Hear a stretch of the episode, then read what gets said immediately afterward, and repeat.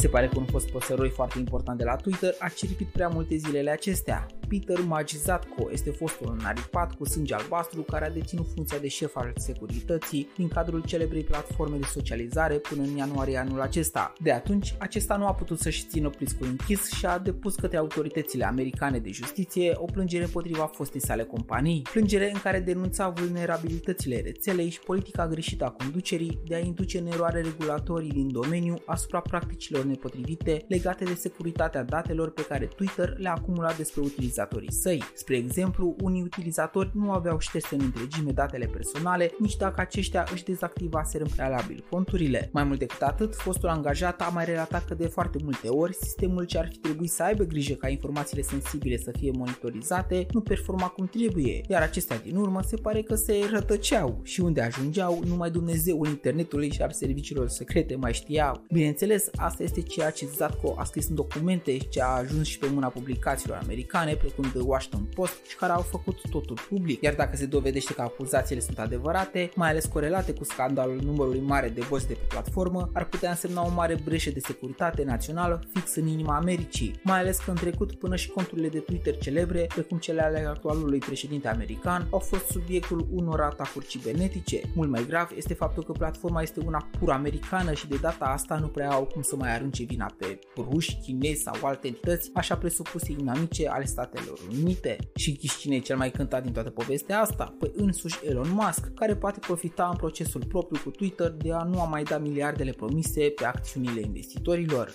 Personal, eu sper să fie obligat să cumpere Twitter, pentru ca toată grandomania sa să-i se poată arăta în sfârșit în oglindă. În schimb, CEO-ul actual Parag Agrawal a anunțat prin agenția de presă Reuters că nu este adevărat ceea ce fostul său angajat a declarat, iar ca răspuns la temerile de securitate aduse platformei, acesta a ordonat unificarea diviziilor ce se ocupau separat de funcțiile ce țin de securitatea conținutului, conturilor existente, stocarea și utilizarea informațiilor personale și sensibile din curtea cititorilor. Bogdamen sunt și este clar că nicio platformă de socializare nu ne poate asigura protecția totală a datelor noastre, dar ține și de noi să avem grijă la ce suntem dispuși să punem acolo la vedere în mediul online, plin în zilele noastre de foarte multe pericole. Stai fără grijă, internauții din România sunt în siguranță atâta timp cât trendul de pe YouTube rămâne același, iar TikTok-ul și Instagram-ul permit comediei tragico-umane să își dezvăluie toate fețele. Până data viitoare rămâi în siguranță. Pe curând!